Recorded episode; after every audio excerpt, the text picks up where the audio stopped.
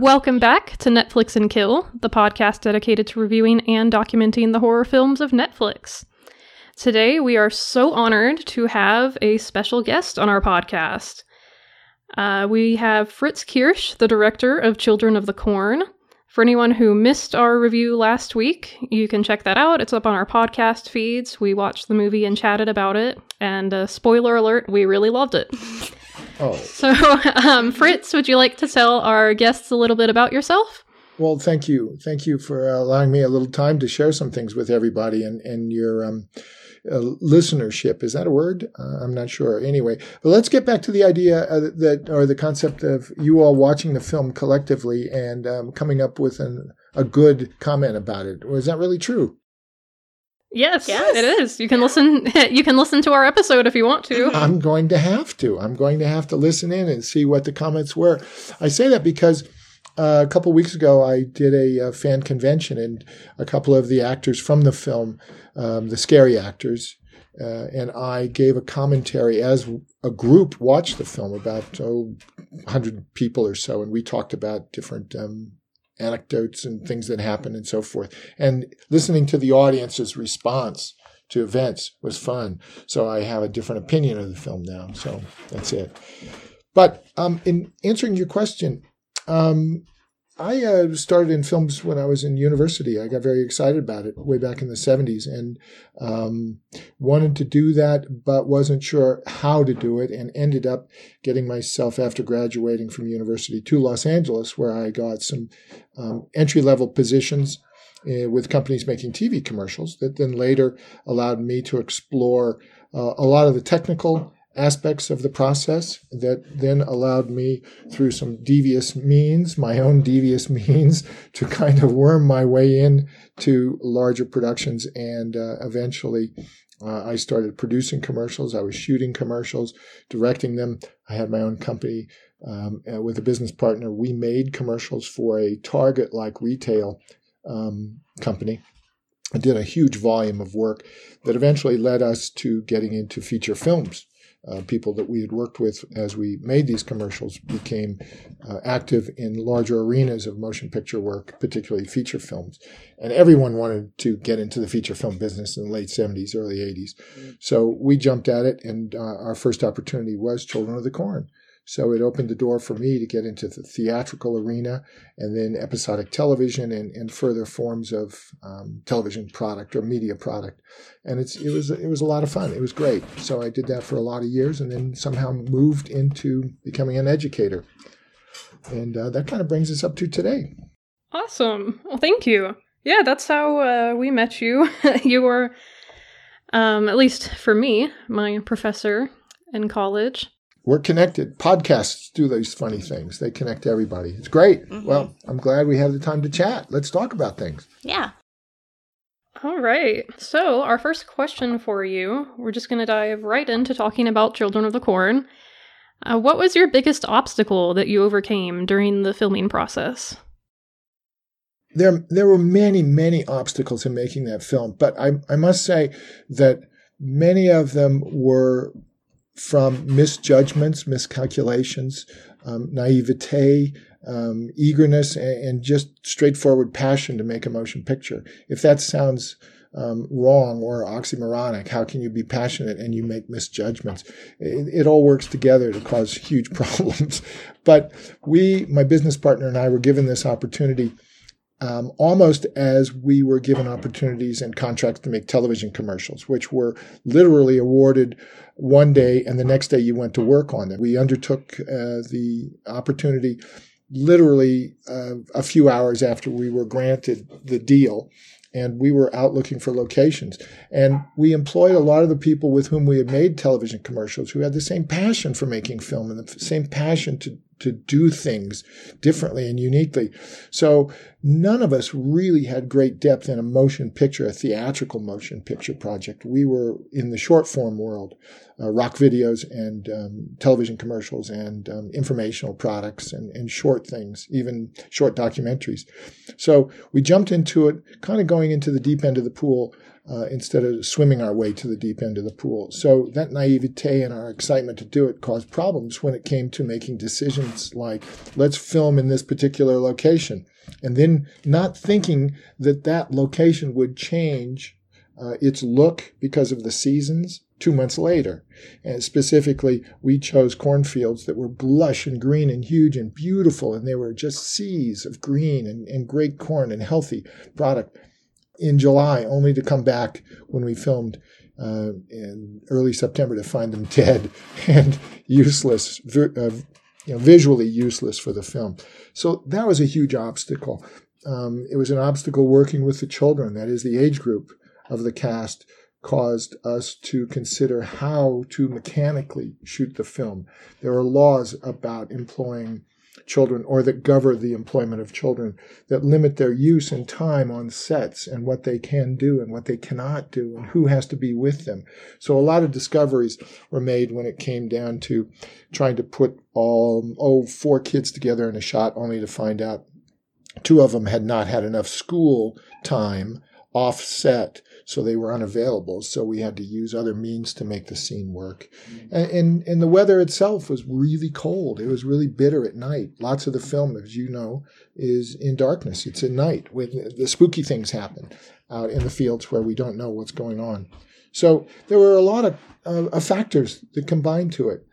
But on the good side, those factors and those problems were overcome just through the passion and desire by all of us to make a really fun film. And we had a great time. It was a short schedule, but it was a it was a it was a sprint to do something really good. So the good and the bad, they all mix together. Yeah. That is awesome. Um, yeah, I can imagine. I didn't think about the issues you might have had with location. Where where uh, specifically they, they did you shoot, uh, shoot it? We were in um, Sioux City, Iowa, as a base camp. Now, this is where it gets a little bit more fun to make things more complicated. Sioux City, of course, is a metropolitan area. Uh, adjacent to it are uh, the the farms, the open landscape of um, agricultural America. And so we traveled, oh, up to 50 miles each day to go to a separate small town that had a unique aspect to it that was great for the film. There was no small town or um, farm community that had everything that the script asked to um, be included or that was required by the script. So there were about four or five different small towns that were editorially assembled through cutting pieces that made it look like one town. So we would use one or two streets in one place. The next day we would go 30 miles to another small town and we'd use a few buildings in that town. And then on the fourth day or fifth day or the following week, we would be in a, a third town or in a fourth town.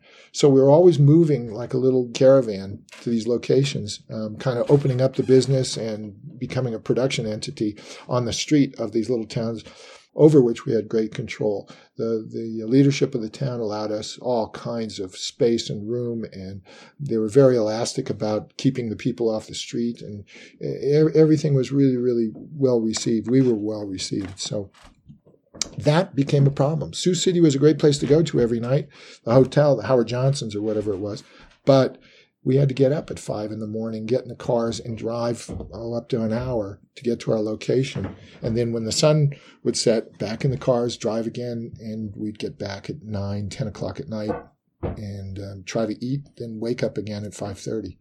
So, Sioux City, Iowa, great place. I actually grew up uh, an hour away from Sioux City, Iowa. That's my home state.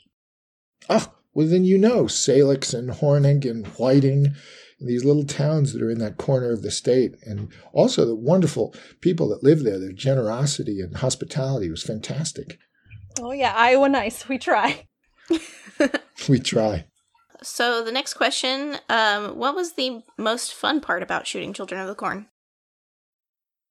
Well, you know, even though I spoke of the difficulties and our enthusiasm, it was also a lot of fun. Watching um, the imagined come to life is always fun. Thinking about things as you read them, that is the printed text of the narrative, the script, and thinking, visualizing what could this look like? And then you're actually in a place where you can make that visually happen, physically happen. You can get your imagination on a, on a recording, on film.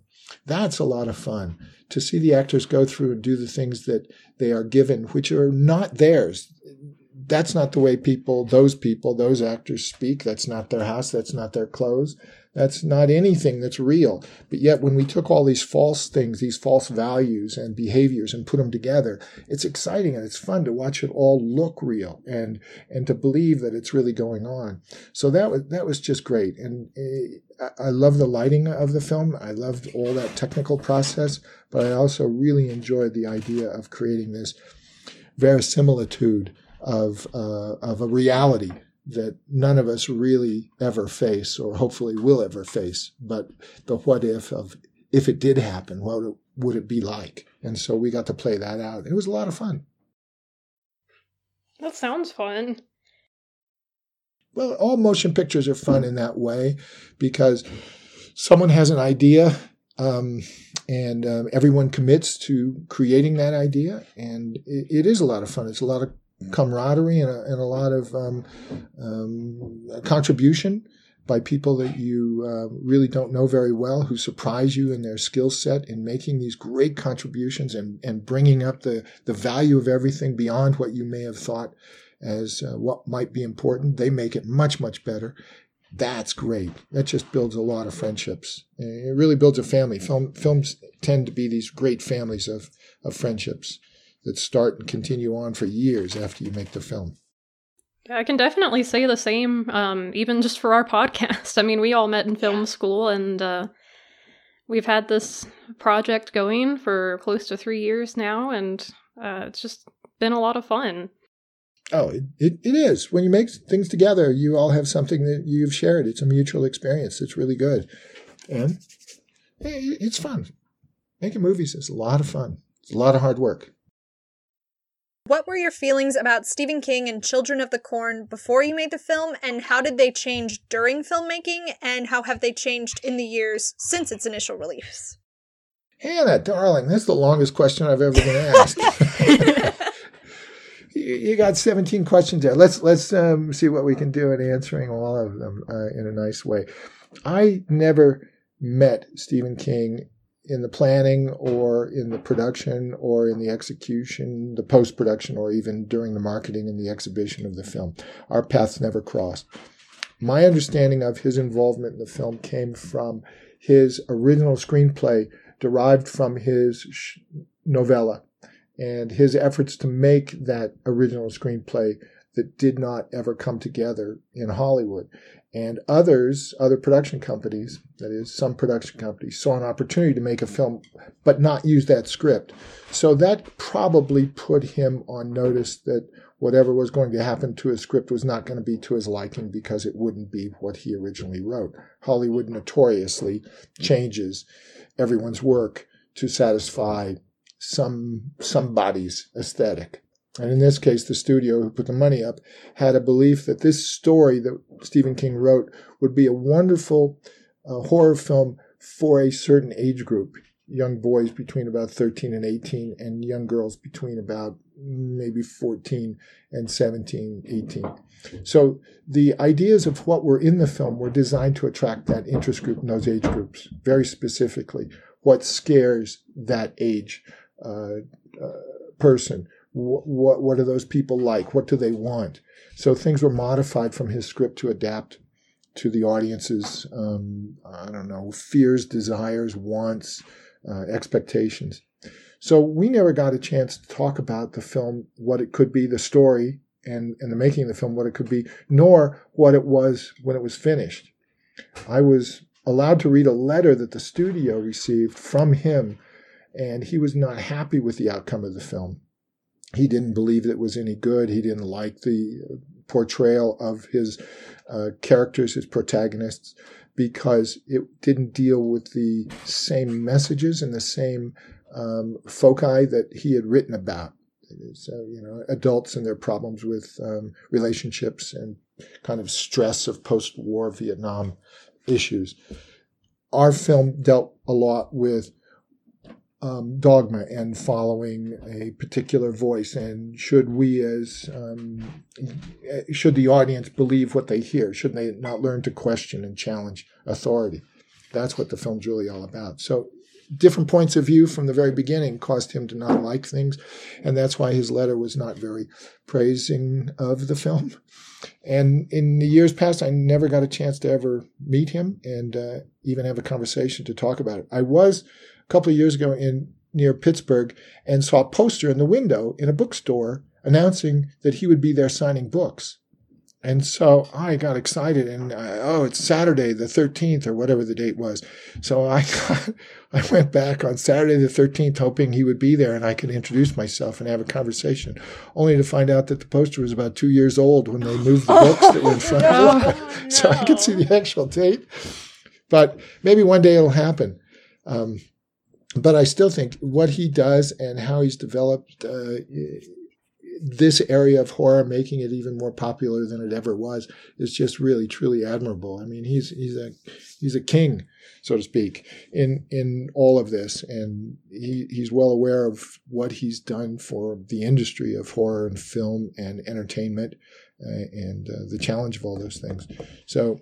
I, I think he's a terrific. Plus, he likes rock and roll and he plays guitar, so that's okay with me. I never knew that. Oh my gosh. That's one Yeah, thing I didn't a- know about Stephen King. he has been um, yeah he's played around um, i've seen pictures of him with his band rehearsing and playing and i know he goes out and he, he plays um, i don't know i guess locally in the area in which he currently lives in maine or wherever he lived i think he's still in maine i'm not sure but yeah he's he's a rock and roller at heart Do you play any Huh? instruments? oh i try but I, I, I can't say I can play it. I'm still a student forever and ever and ever, trying to learn how to play jazz guitar. It's just impossible. My fingers don't do what they're told to do. Something's wrong. But it's, it's it sounds like I'm I'm great though. I sound like Joe Pass to myself. At least in the mirror, I look like Joe Pass. do you consider yourself to be a horror fan? And do you have any favorite horror films? Huh. This sounds like the one question I recall from when I was interviewed um, for the film itself. As you know, when you go in for a, uh, a job opportunity for a project, you talk to a number of people and they have questions about you and what your thoughts are and how you might treat their material and what you would do with the script and how you can make it unique and so forth. And when I went in to meet, which turned out to be just one person, uh, the one of the lawyers who had just recently, in partnership, bought the library. Uh, they bought the name New World from Roger Corman, not his library of films, but they bought the company name so they could start their own company, New World Pictures. When I met this individual, um, we talked a little bit about the story and what I might do with it, except you know the conventional and expected questions. But the question he did ask, it's the one you asked. So, who is your favorite horror film director? What are your favorite horror films? He wanted to know if I really understood the genre and so forth. And so I just remember talking about um, Dawn of the Dead and, uh, you know, that seminal um, film, George Romero's seminal horror film. And yeah, I liked it. I liked it for its simplicity and the rawness and the idea that it kind of hit a lot of nerves on uh, for me as a viewer when I was a kid and I, that was enough. So I, I'll still stick with that. But I'm, but I'll also add that even though Romero was really one of the great, I don't know, early, well, let's say postmodern horror films in the genre, in the cheap B movie genre, there are some others like the silent film directors Murnau and, and others that make great horror films that uh, people use as um, foundations for horror. Jeepers Creepers uh, that film is fantastic. It's a great horror film, and um, I'll hold that one up against any of these others. The early ones, uh, the postmodern ones, but Jeepers Creepers, oof, good film. I actually haven't seen that one. That's actually one of the first horror movies I've I ever saw, and I watched it with, um, one, like my best friend from high school, And I was really scared of that one. I was a wimp when I was younger with all this stuff, you know, like and then you you kind of start getting used to it and then you get really into it, I think. Um but yeah, that was one that like really scared me for some reason. It's a true horror film. It deals with something that um, attacks our own personal fears and doesn't rely on spectacle, a chainsaw chopping somebody's head off, or goriness, or, or gallons of blood, or things that are more viscerally disgusting, I guess. But something that is more suggestive, that works on our imaginations. It's just a really nice, nicely executed uh, film. Yeah, I'm glad you like it. Uh, when they're trapped underground, it's terrific. It's great. It's spooky. That was actually one of the films I asked them to turn off because I was young when I saw it and I was so scared by the underground scene. I had nightmares of the people in the walls for months. Yeah. Yeah. Yeah. well, the early, some of that came from um, um, um, uh, repulsion.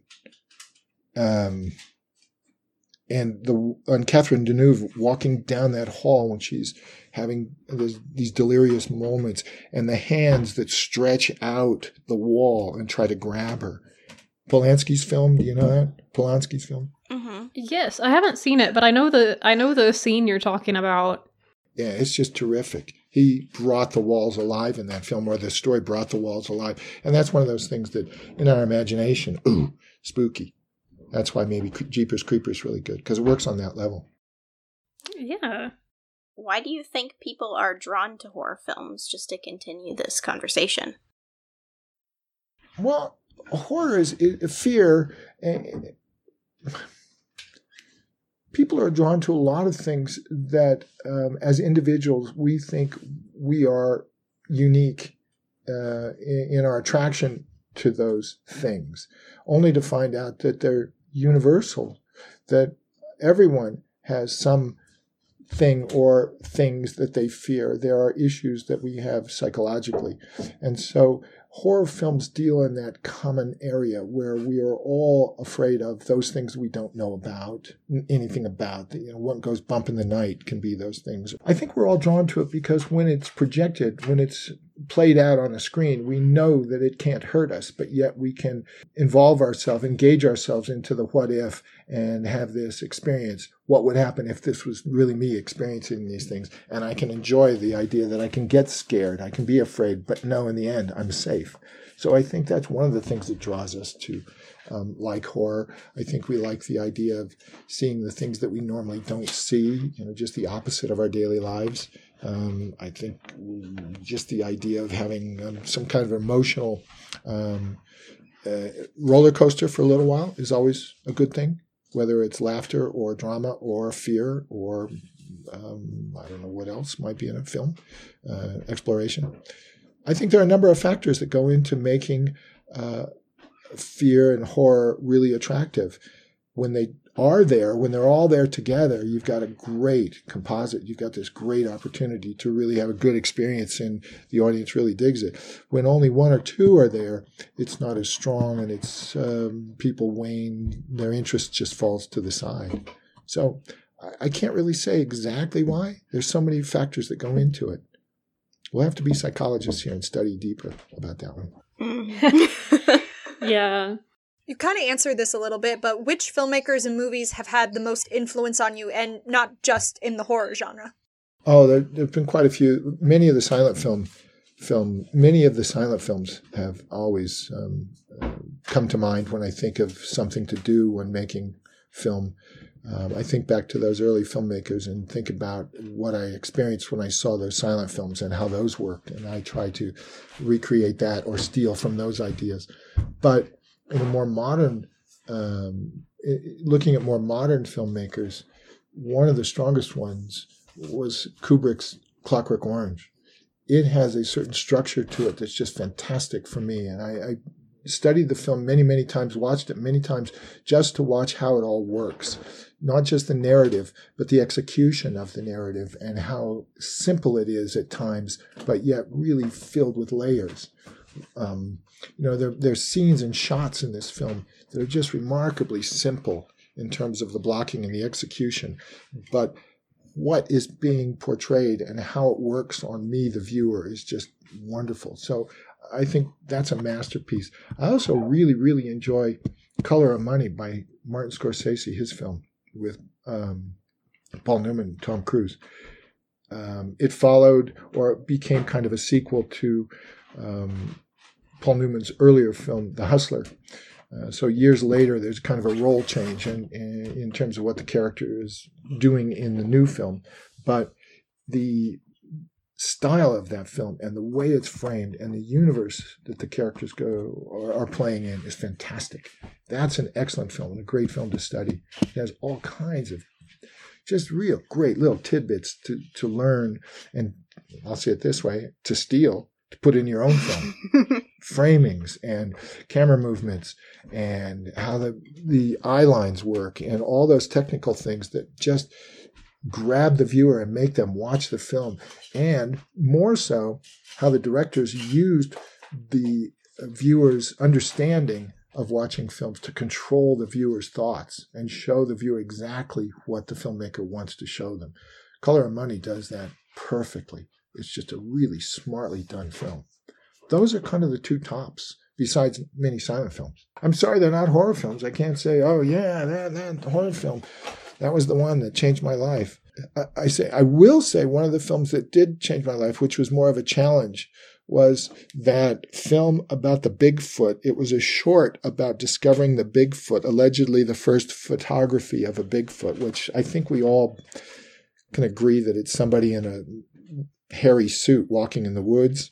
But it's a shot in that film uh, where the Bigfoot walks in open space and then looks at the camera and keeps on walking. And when I saw that, I was in university, and all I thought about is I can do better than that. and so that's, that's kind of why I wanted to make films, and and that kind of motivated me. I can do better than that. So now you have to make a Bigfoot film. That would be fun. I know some people that are making a Bigfoot film. They're going to um, southeast Oklahoma, and they're going to um, uh, go on Bigfoot hunts there's a whole community of people in, in southeast Oklahoma who are Bigfoot hunters. And so they're making a big film about that. I mean, it's a good sized budget and everything else. There's like just about every car that parks at um, our old school has a Bigfoot Oklahoma sticker on it. And I'm sure they've been out that in that area. Um, and you, you can see them in North Texas too. It's, it's kind of really funny. Oh, it's it's great. One of my students years ago made a short documentary as their thesis film on a man who was a leader of a group in southeast Oklahoma who hunted and sought the Bigfoot. Is that right? Is that the plural? Not big feet, but Bigfoot.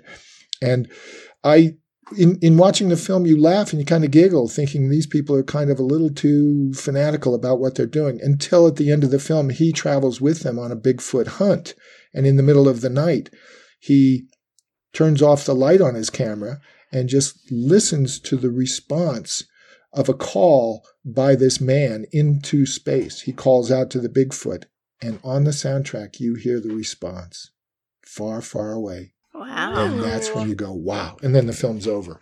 And you, you say, well, maybe it's true. Really going out with a bang. yeah, it scares you. It does. Mm-hmm. So, what is your favorite aspect of directing feature films? And I know you've done commercials and stuff too, but um, there's a lot of differences uh, between that and doing a film. Well, yeah, there are huge differences between short form um, advertising films and a feature full length narrative um, certainly in terms of the depth of exploration of characters and what characters do, and the editing styles, and certainly the framing and and um, um, shot usage and, and what you are after. But what I do enjoy still, and it's mutual to both, is the composition of an image. Because if we remove a lot of the um, language that actors are given today in films and go back to the silent period approach where behaviors and gestures, movement, placement of objects within the frame, something bigger, something smaller, something closer to us, something further away, all combine to create a particular statement or provide information to the viewer about that moment in the film. I think that's the really cool challenge and that's the most exciting and fun stuff to do is to think about how these images can convey a message and to construct that message in a way that it is exactly what I had in my thoughts and put those thoughts into the viewer's thoughts. And they perceive and receive that message strongly. So they are then following the story the way you want them to follow it. It's it's just in some ways it's kind of authoritative power. It's kind of pushing a point of view onto an audience but you must do it responsibly and have to say to the audience at the same time please add your own perspectives. Please challenge my point of view. But if you make the construct the image perfectly it will speak on its own and will say something to a viewer and that's cool. I think that's just really neat yeah i've been thinking about that a lot lately because i've i've been working as a photographer and um it is really interesting how to convey an entire message in just an image. It's well, pretty it, cool. you know when we think about it you go way back to cave people. We're kind of getting off topic here of uh, horror films and good old corn, but the the first you know, nonverbal man would scratch pictures of what they saw, maybe what they experienced, on on um, on stones, on cave walls. Uh, those are the ones that we're able to see today. And you have to realize that they wanted others to see what they saw or experience what they saw or experienced.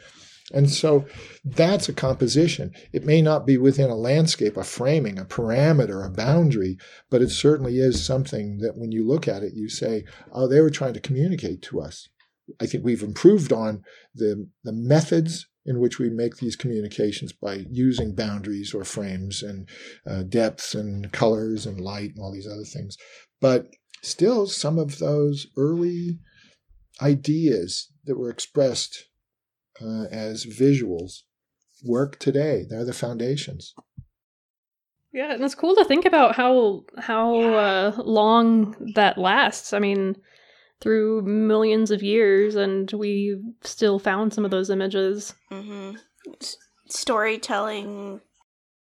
Yeah, it makes me feel think about which films are still going to be um, watched and uh, relevant in a thousand years. Yep. Storytelling is eternal. it is. You just have to, when you're doing it visually, you have to realize and respect the conventions of what people um, expect uh, to see so that you can communicate to them. So once you can figure out what those rules are, but they're not really rules, but uh, the approaches, then an audience is going to start to receive the message and it's going to be cool. And when you look at the cool films that have been made and the ones that are continuing to be made, there's always really striking images in it that you go home with. You remember them and you think. I mean, I've seen a trailer for West Side Story, the new one, Spielberg's film that comes in, that comes out uh, later this year. The images in that are completely different than the images I've seen that I know from the 1964 version. They are so powerful and so cool. And the use of light and shadow, they stick in my head. So I can't wait to see the film. But yeah, the images are, I mean, that's partly what it's all about, mostly what it's all about. Well, just the different ways you can present the the human body, like in horror versus musical, and one is so like meant to be beautiful and breathtaking, and the other is breathtaking in an entirely different way. It's just fascinating how just changing like one or two things or even color or circumstances just changes the story entirely. Oh yeah. Terrific. One of the things that most people don't do in, in making film today is they're they're not they're not responding to the old psychology of proxemics, how we stand next to one another. You know, how close we are to each other and the the messages that distance between people um, um, I don't know how that avenue works. You know, when horror films will use the, the personal space a lot more, they don't use the big panoramic space like in a Western where the cowboy is alone in the big out west uh, Monument Valley. The horror films will use the close putting the viewer really close to the actor by close ups on the actor or medium close ups on the actor. Where in the, the older days and some of the poorer films that we watch today, the event is recorded, but there's no sense of how the, the viewer is um, in relationship with what's going on on the screen, how close that activity on screen is. Horror gets right in your face. Eh, the proxemics are in that intimate and personal space. Those two areas works much, much better. And I think that's also like the draw of um, film versus theater, at least for me personally. I like to get up in someone's face. I think that's really cool. Yeah. Theater is, you know, theater is wonderful for what it does, but it does just, for the most part, lend itself to the one proscenium. And wherever you sit in the room is your vantage point of the activity on the on the stage, that proscenium. On a film when we start exercising proxemics and we start recognizing the viewer and the screen as the two elements and we can push them closer together oh man whole different value set of emotions. Well it's funny what you were saying kyla about like liking film better because you can get more up in the performances phase because i was an acting student for a while and most actors say the opposite where they like live theater because then they can see who's watching them more clearly. So it's it's kind of interesting to see that dynamic change and fluctuate over time. It's true. The actors. I mean, I know lots of actors, and many do um, um, put live performance over a recorded event. Many of them put the live performance over the recorded event because there's more control in their part. It's not necessarily a selfish thing. It's just the fact that they create something in that particular moment at that time that can't be changed. Where when you record it, we can alter and manipulate and we can do all kinds of things with that performance as filmmakers that change it into something completely different. We can make the good guy into the bad guy. But when the actors say, I like to see the audience, that's terrific because they can watch their reaction to what they're doing. But now, what if that audience was even closer to them so they could smell that audience and they could hear them breathing? It would change the actor's performance completely. And that's the cool stuff that cinema does because those close ups put that performance right on top of us, as opposed to the wide shot of a musical that we enjoy the dancing and we say, Ooh, isn't that cool? Kinesiology or movement. But mm, it doesn't have that same emotional sledgehammer that the close up does, that only film can provide. So, as, as filmmakers, you should start to think that way. Where is the important part of the scene that I need to just push into the audience's face so that they feel the experience of this particular character at that particular moment of the story? How has your career changed since shooting Ch- Children of the Corn? Well, I, I was really fortunate. I'm, I, I just I've been very lucky because of that film. Um, you, anyone who makes a film and it shows great success, financial success, box office success, gets opportunities to do more. And the longer you make successful films, the more you make successful films, the more films that will be sent to you, or the doors are open to make more. So it's kind of a cornucopia. So I was very lucky at a young age to make a film that got an audience, that made money, that has sustained itself through uh, a number of sequels and and has lived a long life, almost 40 years now, in the public um, and social cultures. So um, it really changed everything. Um, I was making TV commercials at the time, which I really enjoyed and, and didn't want to leave. But after the success of the film, uh, the calls started and the, the stories were at my doorstep. Do you want to make this film? You want to make that film? In other words, come make money for us, the companies were saying. You made money for that company. So we know you can do that. We'd like to make some money, so do it for us. So you're kind of pulled into other opportunities. And so I had lots of opportunities and I started to take advantage of those.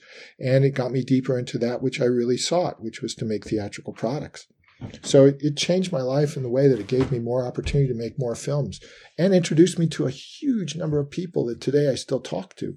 People that through that family bonding experience of making a film, that idea of contribution and everyone's in it together to do the same thing, you um, are able to have relationships that last a long, long time. And so now when I talk about making another film with my friends, my Hollywood friends that are still active, uh, extremely active, yeah, yeah, let's go do it. Come on, we'll go do it.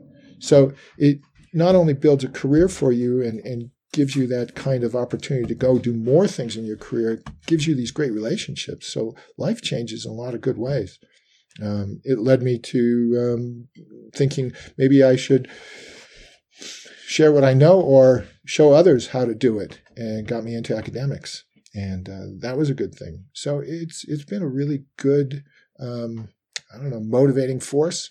A first act twist We'll call it that, because that's kind of the way it's played out. Um, and I, I, really applaud it. I've, I've been very fortunate. Yeah, that's cool. I I'm definitely excited to see um, what kinds of people that I'm gonna meet and uh, all the crazy projects coming up. So hearing you talk about it just makes me look forward to it even more. Uh, it's it's so much fun. The person that you work with on one film that did one particular job will go off and three years later they'll have done a number of things and they remember what you did and how much fun you all had together and they will say i need somebody that can do what i recall you did. So they call you and they find you and you talk about that with them their opportunity and you join up with them again and you have a whole new set of experiences and the pyramid gets bigger. You meet more people through them. Before you know it you think back wow i got to go here and i got to do this and i traveled here to do that that. And I met all these other people who are now doing these other things. Um, and even the people that um, you worked with who maybe once or twice you worked with them and you stayed friendly, now you know their children. And your children know their children. And it's funny. My kids meet people that um, I worked with, and the person they met says, "My dad worked with your dad. My are you so and so? Because my dad talks about your dad, that kind of stuff. So it's not just you. You're starting to impact a lot of people. Yeah, that's cool. That is. All right. What is a misconception about filmmaking that you wish people would understand, especially in horror? Oh, this is not a hard question to answer, and it's actually one of the things that I strongly believe in. One of the bigger misconceptions about making film is that you're making a film for a particular point of view, um, and that uh, once you've done that, everything is great. You've got your message out. The misconception I'm talking about is the fact that you're not being a responsible filmmaker. You're not thinking about the message you're putting out, and you're not thinking about how the audience will respect and respond to that message. Hopefully, they'll respond in the ways that you hope they will respond, but many times the message you put out, that which you are paid for, and that which is completed and out there is a globally received message that can cause some bad outcomes. I mean, I thought about the film I made, Children of the Corn. And after making it, I was not really thinking about how the audience would receive it, other than, oh boy, I hope they enjoy this horror film and it's it makes a lot of money and I get another chance to make another film. I was surprised to get fan mail through the studio, people asking me really bizarre questions. I never thought about the audience taking some of what was in the film as serious and real. And they did. And I felt this, this, this shame. I was not responsible for the way they took the film, and therefore they started to behave in a manner that I never expected, and it was not a manner that I thought would be correct. It's just not right. So you go out and you make a film, and you have to realize how it's going to globally impact your audience. You can't have people doing things that are morally incorrect, thinking no one will replicate or mirror that. Of course they will. They'll see it in a film and they'll think that's cool and they'll go do it. So we have to be far more responsible in what our media messages are. We have to think about how the reception of our media messages will be taken. We have to think about the cultures and the differences in cultures that uh, take these messages on in different ways. What we say is accepted one way in England, but it's not accepted the same way when you go to South Africa or the Congo or to Peru cultures are different. People think of things differently. And so, uh, I think that's one of the big misconceptions of making films that, oh, I got this great story and that's all there is to it. We have to be far more responsible and think more critically about the outcomes of what we make and make sure that what we're doing is not driving people in the wrong way, particularly when we cross cultures. Mm, that's a really good point. It's a tough one because what it puts for you, what what it puts in place for you is a dilemma. You will be given an opportunity to make a film and it's a great idea, but when you start thinking critically about the potential outcome of it, you may say, well, this is not a good thing that should be talked about and shown to people. And although I don't want to be a censor of um, free speech or whatever, I don't think I want to get involved with being the responsible party that brings this forward into others' um, thinkings. So I'll turn it down. Okay, maybe I won't work for two two years because I turn it down. So that's the dilemma. Should I do it? Should I not do it? Should I make a living? Should I not make a living? Should I, or should I not pass on bad things to other people and just forego the consequences? That's what you get faced with. Well, when, years ago, when I was making commercials, um, tobacco and beer were being uh, questioned as products that maybe should not be on television. Eventually, they were taken off television in, in, a lot of places. And a lot of my friends would not, even though the offers to work were absolutely terrific. Like, we'll pay you $1,000 an hour if you help us make this TV commercial for cigarettes. They'd say, no, I'm not going to do it because it's an unhealthy product. So I'm going to think about others and I'm not going to contribute to your wealth and the ill of other people. Uh, alcohol products were another thing that a lot of people wouldn't get involved with. They wouldn't make beer commercials or whiskey commercials. Uh, lots of those things are gone now. But if you don't believe in it, why should you do it? Something else will come your way. Things will be fine. I like that because so often we hear about the the commercialist side of filmmaking, where you know you have to sell your morals down the river. But it's really nice to hear that that is that is not true for a lot of people, like across time. That's really it's kind of positive to hear. No, I, I think it, it, it's more mature people are in that area of thinking. The younger people who have the uh, aggressive desire and the and, and, the passion to make a film will take it on. There's always someone who'll say, "Yes, I'll go do that. Yeah, I'll show um, women getting their heads cut off by evilly brutal, toxic males. Yeah, I'll do all that. That's fine." They don't think about what they're doing because it's a it's a leap to get into making a film. You have to think about it a little bit, if not a lot, before you say yes. All right. Thank you so much for agreeing to do this with us and uh, taking time out of your day. Well, it's not time out of my day. I love talking about the film, particularly my films. You know, I mean, yeah. I'm not talking about me, but did you see my last picture? You know, that kind of stuff. I'm always happy to do that, being the windbag. But um, I'm, I, I love talking about what you are curious about and kind of bouncing the ball back and forth. So thank you for inviting me to do this. I'll come back anytime. We'll talk about my next film on your next episode at some point. Yes, I would love that. Yeah. Should we should we do an exclusive um, exclusive interview for the next one? You get the yes. first one if there is a next one. Oh yes, absolutely. yeah. I will definitely snap that up. Well, I was going to say too, if there if you have any uh, projects or anything that you'd like to promote, feel free. You're on air, so uh, any message that you'd like to get out there, feel free. I wish I could say concretely that there are two or three that I'm going to do. There are a couple that I'm shopping right now that I'm really excited about. One in particular that I will not let anyone else direct but me. Um, the others I have written and I can let someone else do those if I stay part of the production process. But uh, until I actually have a firm deal, I'm not going to say that because it's always Hollywood to promote something and it never happens. And then people don't think kindly of you. They think you are just full of manure. But when I do have something, I certainly will. But I do have a couple that I really, really want to make. And I'm hoping in the next year I'm going to say, yes, I'm making this one and you'll be able to see them. Yeah, fingers crossed. And um, if you need some production assistance, you know, you know where to any? find us. do you know any? You you'll travel? Is that what you say? Well, good. We'll make a deal. Excellent.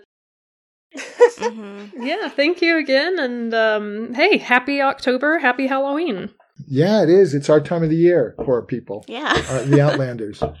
That's you right. believers out there. It's our time of the year. Well, I hope you all have a good Halloween and have a good festive time in the next couple of days. The weather's turning cold here in Colorado. Everything looks beautiful. The trees are great. My wife and I have been talking about the aspens and the color of the aspens up here. Oh, it's gorgeous. Oh, they're beautiful. Oh, thank you again, Fritz. It's always You're a pleasure. You're and um, to all of our listeners out there, I hope that uh, you enjoyed this interview and uh, hearing some good advice and good stories about filmmaking. And as always, may your nightmares be plentiful.